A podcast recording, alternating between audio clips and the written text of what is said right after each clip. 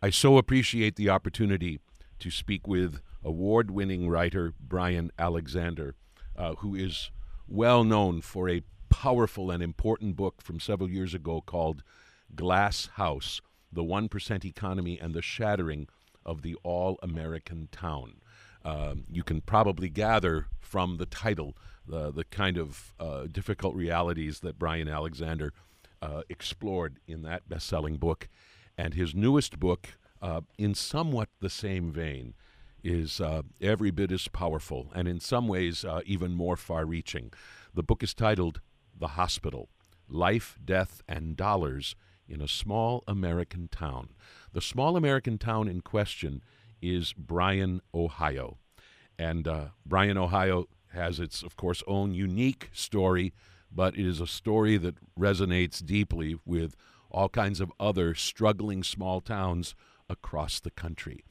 Uh, what makes this particular story uh, especially interesting is that Brian Alexander is choosing to look at the town of Bryan, Ohio, through the lens of the hospital that stands in its midst, a community hospital struggling to survive, struggling to remain independent.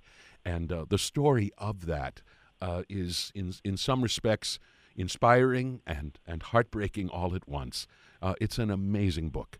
And uh, perhaps you've also read Brian Alexander's uh, work for uh, The Atlantic, where he is a contributing writer. His work has shown up in the New York Times, Esquire, and many other places as well. This book, published by St. Martin's Press, is again titled The Hospital Life, Death, and Dollars in a Small American Town.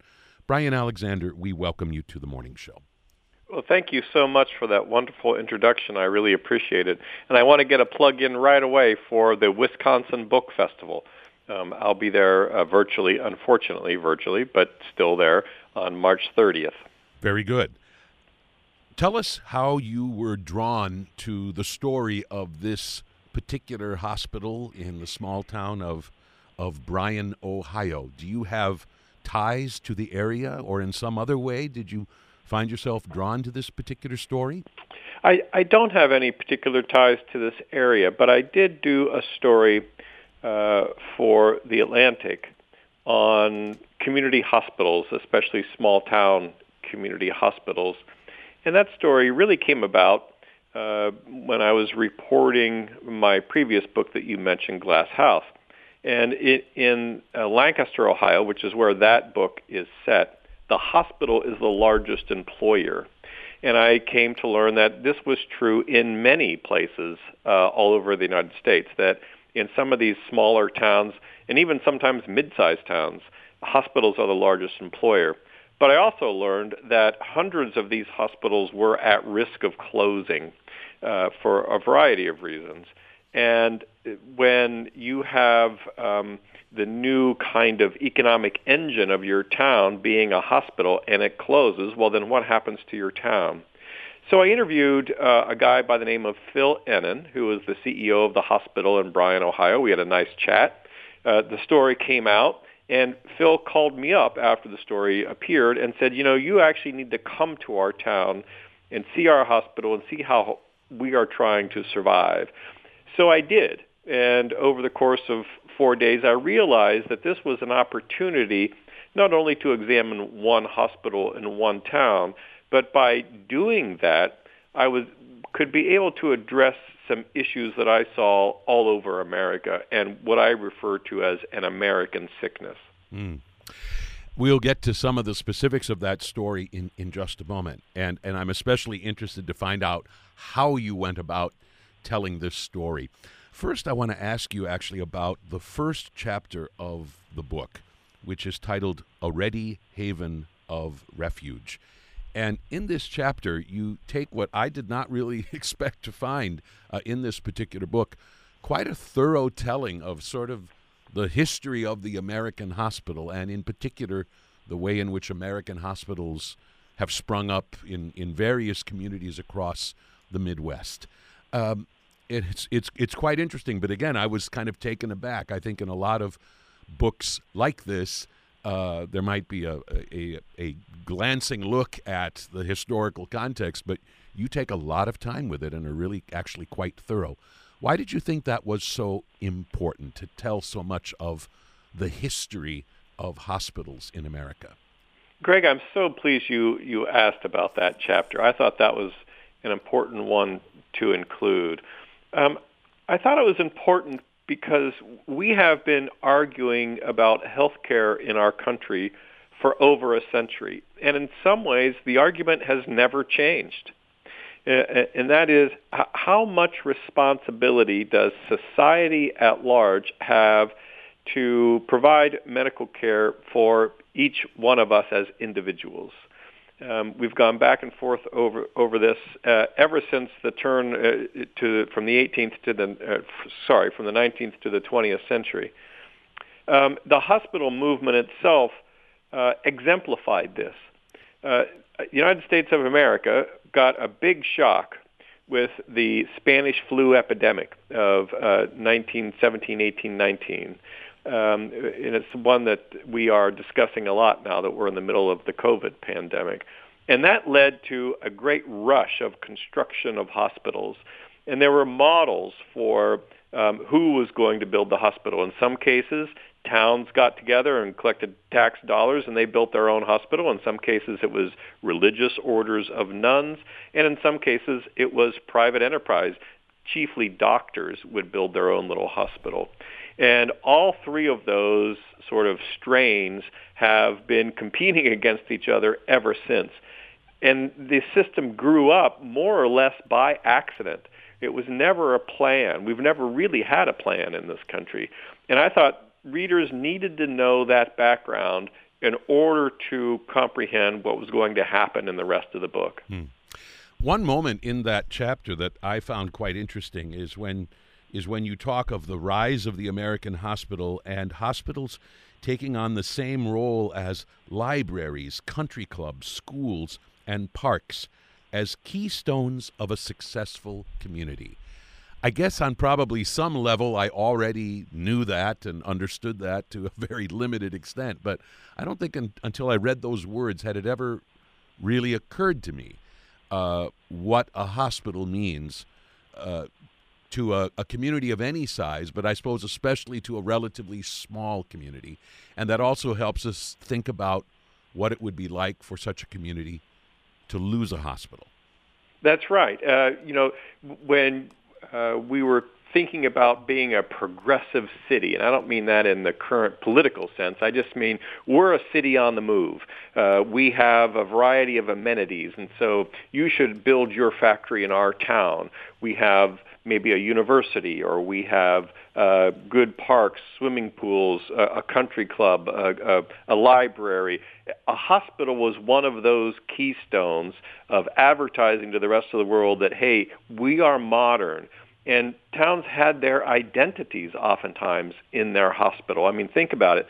Um, my hometown is Lancaster, Ohio, which is where Glass House uh, was set every kid in town is born in the hospital. Everybody has an identity at that hospital. And as I said, oftentimes a hospital is one of the larger employers in these sorts of towns. So it really became a point of pride to have a hospital in your town. Another line in this chapter leapt out at me, and I think uh, it does speak to the story that you tell of the hospital in Bryan, Ohio. And uh, it's it is these simple words. It was one thing to build hospitals, but quite another to pay for them. Can you uh, untie those intriguing words for us, please? Well, you know, there was, as I say, there's always been this debate: should medical care be free? Should it be tax supported? Should you pay? How much should you pay? Who should pay? So at the beginning, there was kind of an ad hoc uh, philosophy that said, if you can afford to pay, well, then you should pay. If you could not afford to pay, if you were down and out, uh, then doctors or hospitals should provide those services just as a charity to you. There was great debate in the country about whether or not uh, medicine and commerce should interact. Um, we really still haven't settled that, although uh, medicine now is commerce. Um, but at the time, people were uncertain of how to proceed. But doctors had to get paid, nurses had to get paid, and as technology was invented that greatly improved medical care, somebody had to pay for that and those machines. As drugs became um, more and more effective, somebody had to pay to create drugs. So how do we go about doing that? That's what the um, philosophy of uh, how much of this is a business, how much of this is a mission. And that's the thing we've never settled on in this country. Right. And of course, that question plays out uh, in very powerful and complicated ways in this story that you tell uh, in, in Bryan, Ohio. One other overarching question, and this actually comes from uh, much later in the book. I don't think it's quite yet the epilogue, but towards the very end, uh, I guess it's in chapter 9. Um, you write this in describing America's healthcare system. Uh, what America has is a jumble of ill fitting building blocks the doctoring industry, the hospital industry, the insurance industry, the drug industry, the device industry, They'd all been able to tweak and sand the corners of proposed solutions to benefit themselves. Lobbyists and political action committees spent millions to do so until the edifice of American medicine looked like a fragile Tower of Babel, a rotten with holes and the crooked passageways where money was hidden. There was so much money, trillions, and there was so much incentive to embrace the insanity because the insanity was so lucrative. I'm curious if you knew all of that before you started to investigate the story of the hospital in, in Bryan, Ohio. Or, I mean, was this your understanding of America's healthcare system, or did you come to see it this way as you investigated this story more closely? I did. Uh, let's say that I had an inkling, but the extent to which and the power of that idea had not yet come to me. Um, it, it really came to me by talking to people who are on the front lines, actual doctors and nurses, who would look me in the eye and say, "This is crazy. The way this works is crazy." Uh, and I don't think most Americans realize how our um, the way we do medical care in this country, I'm, I'm, I'm reluctant to call it a system. As one character in the book says to me, we don't have a system. Um, but I don't think Americans realize how accidental it all is.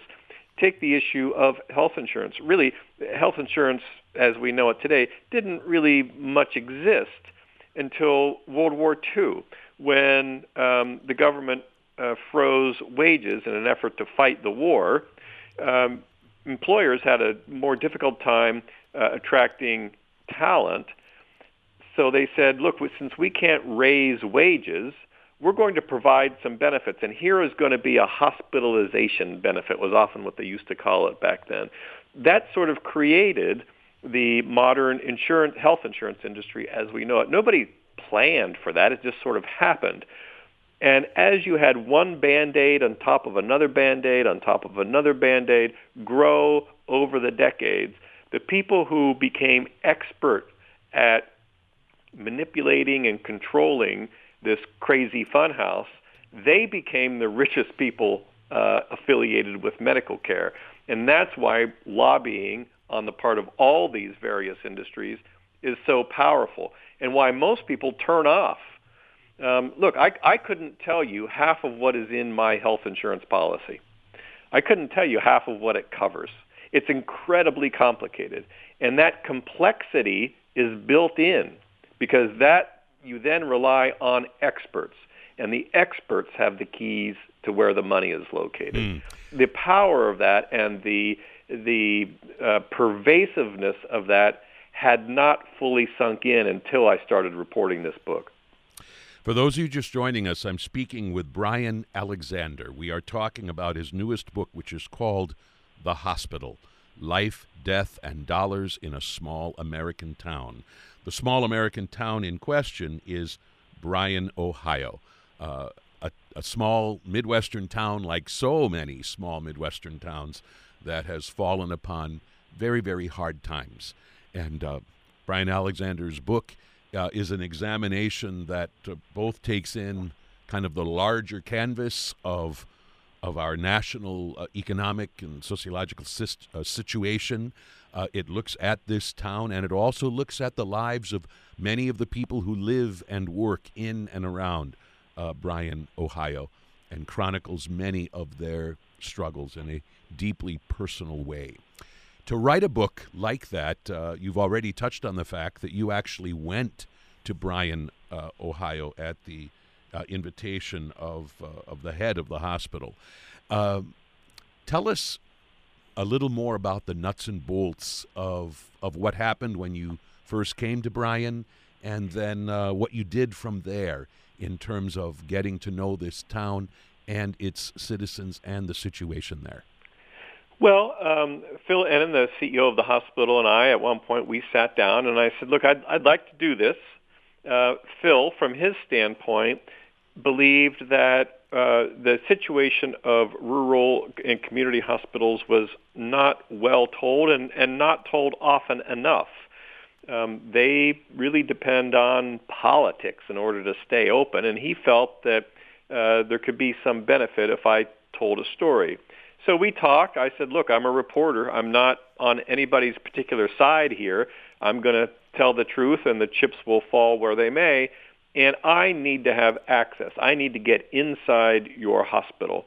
Um, this is actually quite rare. Hospitals are very reluctant to let journalists anywhere uh, inside their doors, uh, unless they have some great news to broadcast. Um, but Phil, to his great credit, said, "Okay, you're in. Um, do it, and and I'll I'll abide by that."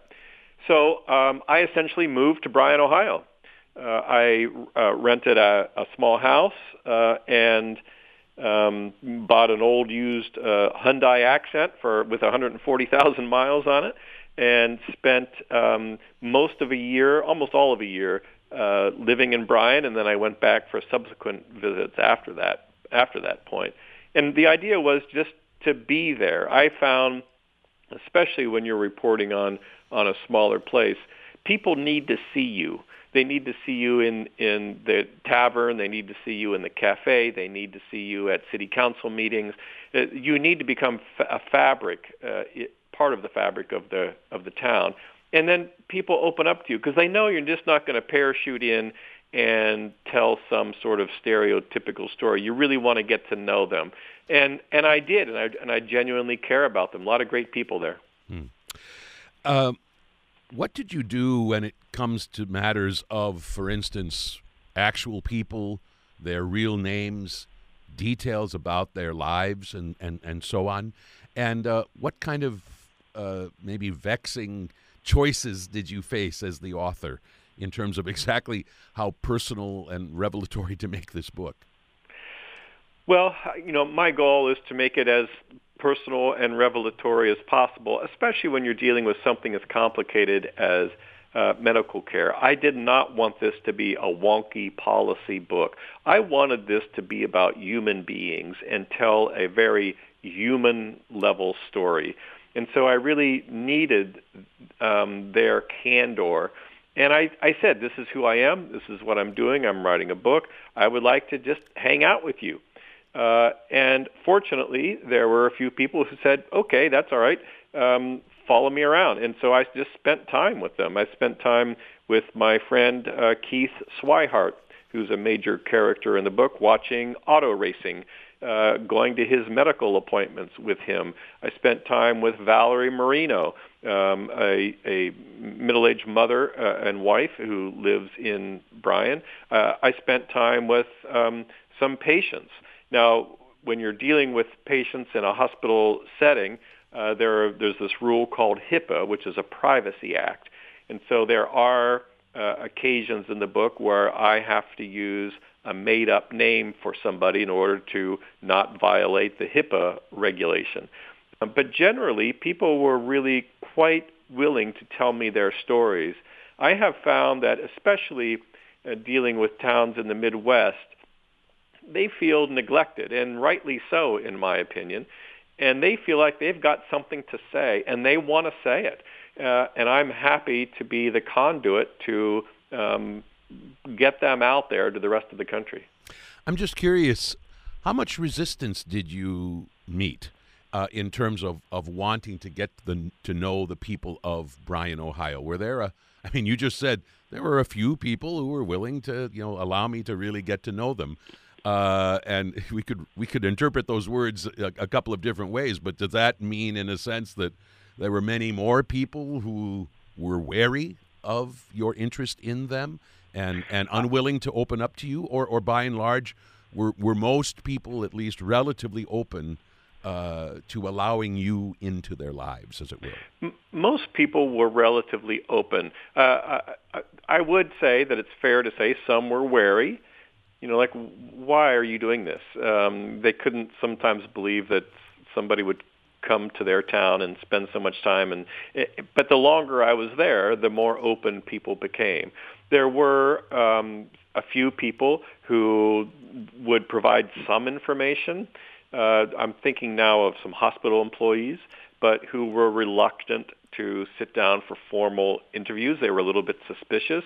I mean, we can't forget that we have just spent um, the last four years uh, having the President of the United States vilify members of the press and uh, try to instill distrust in the motivations and the accuracy of the media. And as a, a reporter, author, people viewed me as one of those members. And so it took a little time in some cases, and some people never fully came around. But in general, people were really quite uh, willing and open. This hospital in the middle of, of Bryan is, of course, the heart of the matter. But before we get to that, I, I think we need you to briefly summarize, in a sense, the decline of Bryan. Tell us first what Bryan, Ohio once was, and then uh, at what point in time its fortunes uh, began to uh, deteriorate so alarmingly. Well, this will be familiar to um, people all over Wisconsin and all over the industrial Midwest. Uh, Bryan, Ohio was quite a prosperous little place uh, let's just pick, you know, the 1960s, for example, the, the post-war era. It had a very large employer called ARO, A-R-O, that made hydraulic uh, pumps, uh, fluid-moving pumps, and so on. Um, so that was in auto garages for grease guns. It was in airplanes. It was NASA. It was contractor for NASA. Um, they employed uh, over 2,000 people in a town of only about 8,500 people. So you can imagine the impact that ARO had on the town. But in addition, for over a hundred years, they had the Spangler Candy Company, and people are probably familiar with Dum Dum Lollipops. That's made in Bryan, Ohio by Spangler. Uh, they also make circus peanuts and and um, a variety of other treats for kids. They've been there for like 105, 106 years. Uh, and then there was Ohio Art, and of course, Ohio Art's most famous product, anybody who's who's my late middle age age will remember the Etch-a-Sketch. That came from Bryan, Ohio. Uh, there's also a heating and cooling company there, Bard Heating and Cooling, up in the village of Montpelier in um, in, Mont- in Williams County, where Bryan, Ohio is set. Uh, over 300 people worked at the Mohawk Tools plant. They made specialized cutting tools. And over time, uh, the county became somewhat dependent on the auto industry. So a lot of tier two manufacturers doing injection molding and metal stamping, that sort of thing. Um, then in uh, around 1980, uh, with the dawn of the Reagan era and the mergers and acquisitions um, craze, and what I refer to as the financialization of the American economy, um, there were buyouts, mergers, consolidation. ARO ended up shutting down and being eventually ended up in the hands of a big company called Ingersoll Rand, and all the jobs were moved to a right-to-work state. Um, private equity got involved in some cases. Uh, Mohawk Tools is now based in Shannon, Ireland. There are no Mohawk Tools anymore uh, in Montpelier. So th- this was a typical pattern that we've seen all over the, the industrial Midwest post 1980. And so this happened gradually, and then at the dawn of the Great Recession in 2008, 2009, it sort of collapsed all at once. In other words, there had been this underneath erosion all this time, and then everything shut down. When the Great Recession happened, unemployment in Williams County was over 17%, and everything just stopped. People still to this day refer to the Great Recession almost the way my parents referred to December 7, 1941 in Pearl Harbor. Your book, of course, uh, is uh, looking at Bryan, Ohio in the aftermath of all of that economic devastation. And you take us into the lives of, of many people uh, who, one of them you describe as one dead car battery away from being broke. I mean, people, uh, in many cases, uh, very much struggling from paycheck to paycheck. Uh, one acronym I, I see more than once is ALICE, A L I C E.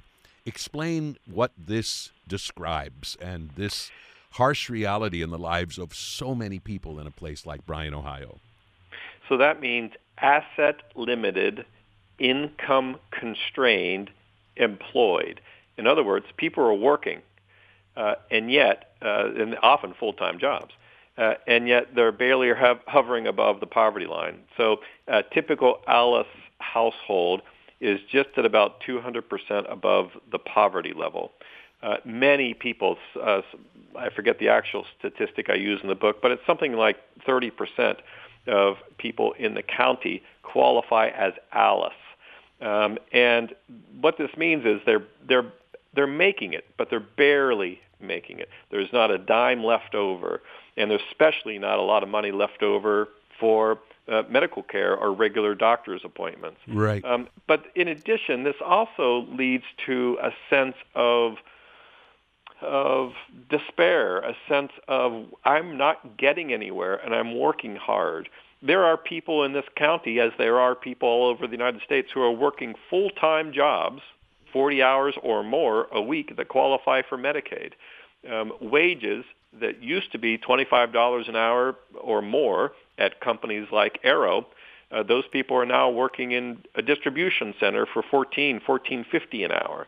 So the income of people has actually declined. And as I point out in the book, this is also a health crisis. This inequality in America, this idea that people can work hard and still stay stagnant and barely make it, uh, this is a health crisis, both mental health and physical health. Right. At one point in describing this, uh, you you you use the term insecurity to describe the reality of, of so many Americans. And um, you describe it this way anything could happen at any time. There was nothing you could count on. And the insecurity bred by that knowledge had now been indelibly etched into the minds and often the bodies of every working person for the past 40 years. And I think what you're saying in your book, and which you explore in some depth, is the harsh reality of that in terms of the consequences for people's health, the health of everyday Americans being deeply affected by this kind of chronic insecurity and anxiety. Exactly. You know, an interesting uh, statistic that I ran across is that research shows that really only about 15 to 20 percent of our health outcomes is a direct result of medical care. All the rest, something like 80%, is really what is referred to as social determinants of health. Where you live, how much money you make, what kind of education you have. Uh, the starkest example and the, the statistic that really drove me to uh, convince me to write this book was that Bryan, Ohio, small town, 8,500 people, uh, 98% white, so it's very homogenous, is divided by Main Street. The U.S. Census Bureau divides the town into two different census tracts. On one side of Main Street, people die eight years sooner of cancer than people living on the other side of Main Street. I mean, that's amazing to me. Um, in this country, there's a 13-year gap in life expectancy between rich and poor. Uh, money determines our health. And I, I, I think the the other harsh reality you draw into this story is that when a catastrophic health event happens to somebody, depending on whether or not they have insurance or whether or not their insurance is anywhere anyway close to adequate for what they are experiencing, this can change uh, a difficult situation uh, into a disastrous one. Uh, for instance, when you are talking about uh, whether or not a flight to life becomes necessary, uh, what a patient then might incur with those costs, tens of thousands of dollars, will be what you call life altering debt. I mean, that, that ends up changing every aspect of their life and probably uh, in, in irreversible ways in many cases. Absolutely. Many Americans, I think, uh, who have not experienced it, don't realize how many of us, even those of us who feel pretty secure, we're walking on a balance beam. And it takes one diagnosis to shove us off that balance beam and create a cascade of events. The leading cause of bankruptcy in this country is medical care. Uh, I spoke to a young woman, for example, in Bryan, Ohio. Uh, she and her husband were young. They had bought a house. They were starting on their life path the way we like to think. Uh, and she had a diagnosis. They ended up having to sell their house and buy a trailer and live in a trailer. And they're both working. Uh, so many, many people are in this position. We tend to want to think it's somehow irresponsible people or people who have engaged in personal sin. It's a personal failing. No, it's everybody. Everybody's at risk of this.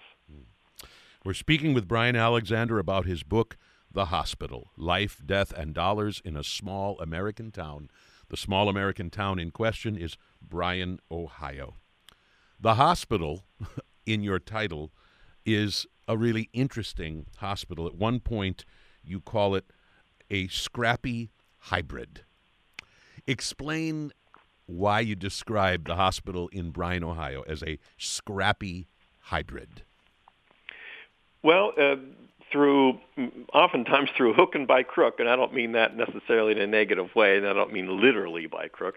I just mean by some rule bending and some political maneuvering and so on. The hospital has been able to uh, attract doctors, to open up some specialty clinics. It's been able to actually grow. That was a deliberate strategy by both um, a fellow by the name of Rusty Brunicardi, who was a longtime CEO, and then his successor, Phil Ennen, continued that. The idea was we need to keep our people local. We need to stop them from wanting to go to Toledo, which is 50 miles to the east, or Fort Wayne, Indiana, which is 50 miles to the west, for this expensive care. We want to be able to provide that to them here. And so they they did, and they actually succeeded. It was not easy. Uh, the hospital lost money every single month in 2018. Uh, their funds were being depleted. Uh, eventually, uh, as uh, readers will read, um, you know, the hospital goes through some changes. Um, but they were they were a, like a bantamweight fighter going up against a heavyweight because they are targeted by these big health systems that really want to dominate local uh, market areas. Uh, and this is what's happening all over the U.S. The big health systems want to dominate so that they have pricing power. And this is a way that the medical care industry has become a big business. One of the really interesting realities uh, that your book points to, it's, it's one of many fascinating insights that you give us into how probably many hospitals function, and in particular this hospital in Bryan, Ohio, is the way in which nurses and doctors have to make all kinds of decisions and choices on a daily basis in that sort of hook by crook way that you uh, uh, talked about the, the hospital just surviving. You write this at one point with so many people in poverty or just above poverty, nurses and doctors often held meetings about how to evade strict interpretations of payment schemes so they could care for their patients. Explain the kind of thing that we're talking about. I mean, what kinds of things would nurses and doctors, in a sense, feel constrained, be forced to do, compelled to do, uh, in order to provide the care that their patients so desperately needed, but in a sense could not afford? Well, here's an example. So I sat in on a meeting uh, where uh, doctors and nurses were discussing a particular older woman uh, who was in there with um, uh, lung disease. And uh, one of the metrics that insurance companies use to decide whether or not they're going to continue to pay for a hospital stay is whether or not a patient can walk 50 feet unassisted. The doctors and nurses felt strongly that this woman still needed to be in the hospital. Uh, however, uh, it looked like maybe she could walk 50 feet. They thought that was a meaningless metric. So they tried to figure out ways that they could um, fudge that report and tell the insurance company that indeed the patient could not walk 50 feet. Uh, doctors and nurses often go hunting for packets of sample drugs so that they can give to people. Um, oftentimes, for example, people need a wheelchair ramp, but there's no wheelchair ramp. So it, while a wheelchair ramp is being constructed for them, uh, often by volunteers, uh, they'll try to figure out a way to uh, keep them in the hospital so that they can get the care they need before they can be sent home. Um, this kind of decision making happens every single day in hospitals all around the country, also in doctors' offices for that matter. Um, that I think you need this care. I think you need this drug. Uh, the insurance company isn't going to pay for it. We need to figure out how to make sure you get what you need. And in a sense, that turns every doctor, every nurse, every administrator, it sort of turns them into kind of a grifter. Um, now they're trying to grift for the good, but they're being forced to work around all these rules. Hmm. In this very same chapter uh, from which I just read this paragraph, uh, you also talk about uh, the whole matter of uncompensated care expense. Uh, in which uh, a hospital like this one in Bryan, Ohio, has to sort of take it on the chin. Um, how r- rampant and serious an issue is this? And is it an issue everywhere, or especially uh, in a place like Bryan, Ohio, and in a hospital like this one?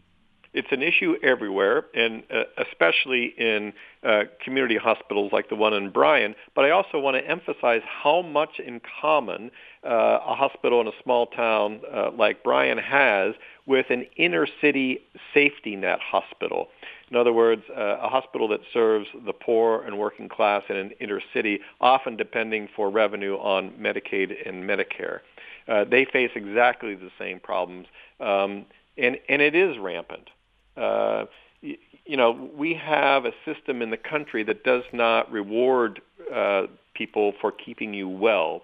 It rewards um, hospitals for when they treat an illness that's already there.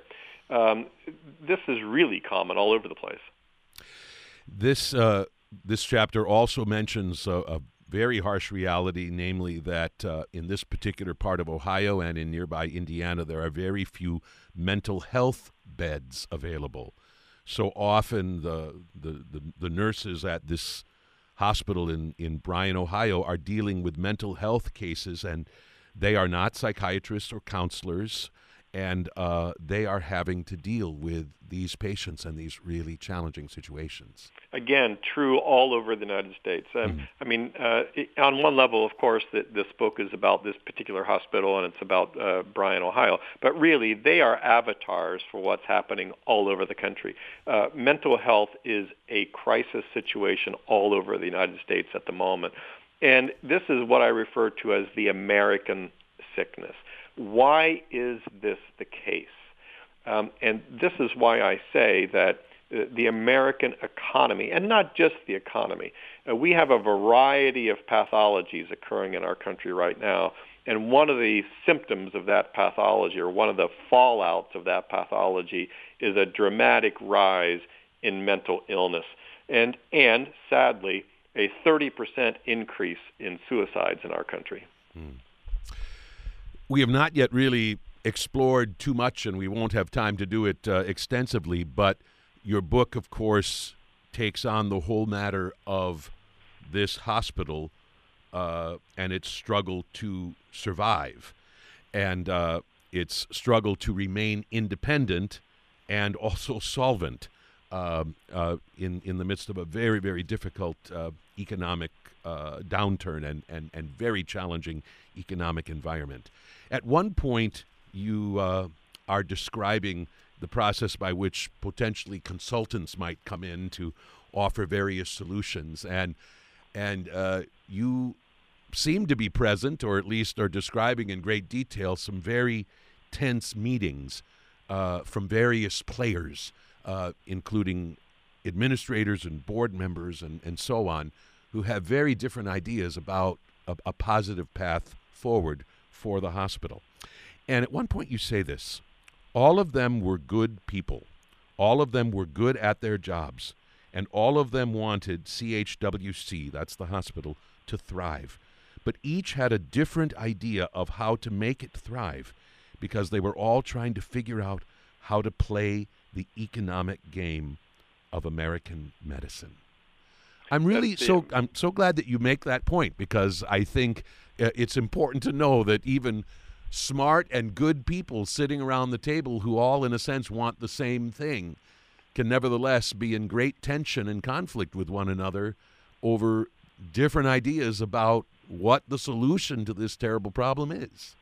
That's right. And and one of the backstories here that I explore in the book is this massive consolidation of healthcare. Um, CHWC, the hospital, is actually in the in the gun sights of a giant health system called ProMedica in Toledo and another one called Parkview in Fort Wayne, Indiana. They would both like to take over that hospital. Um, the hospital wants to remain independent, however.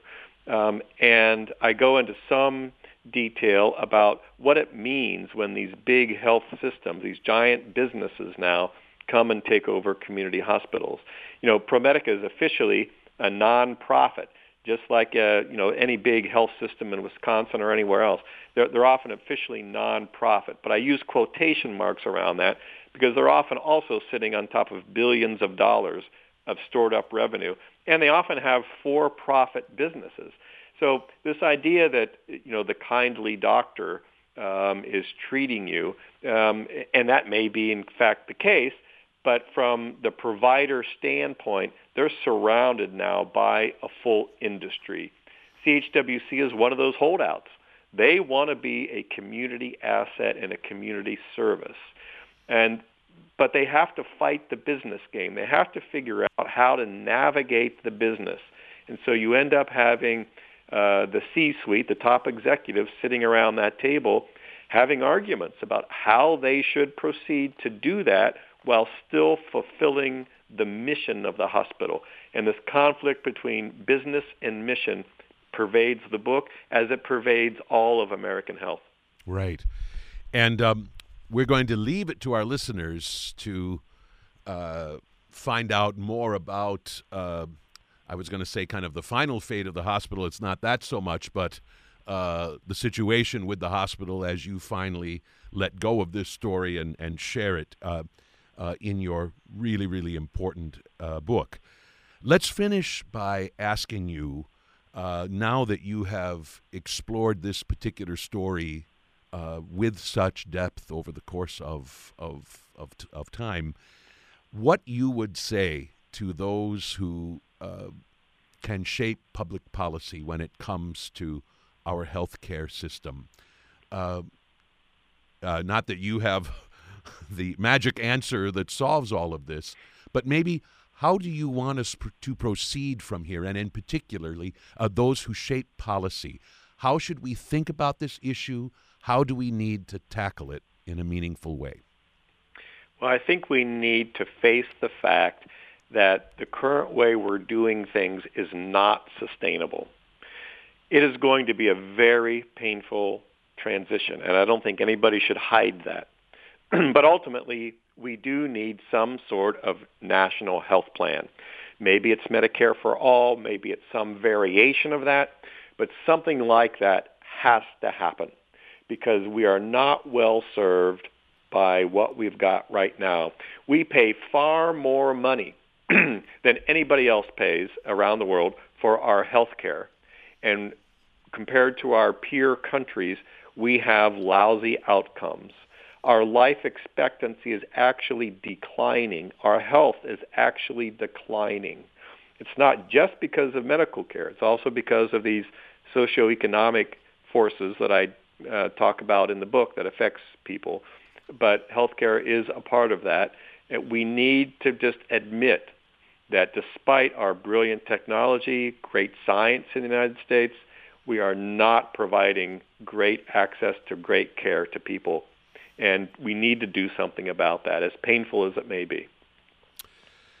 The book again is titled The Hospital Life, Death, and Dollars in a Small American Town, published by St. Martin's Press and the author, Brian Alexander. Brian Alexander, I commend you on a job very, very well done. This is a complex, difficult story, and it's not easy to tell that story well. I think you have done that in this great book. I hope many people will seek it out and think deeply about what you share here. And thank you for being part of the morning show. Greg, thank you so much. I really appreciate this interview. It was uh, it was enlightening for myself too.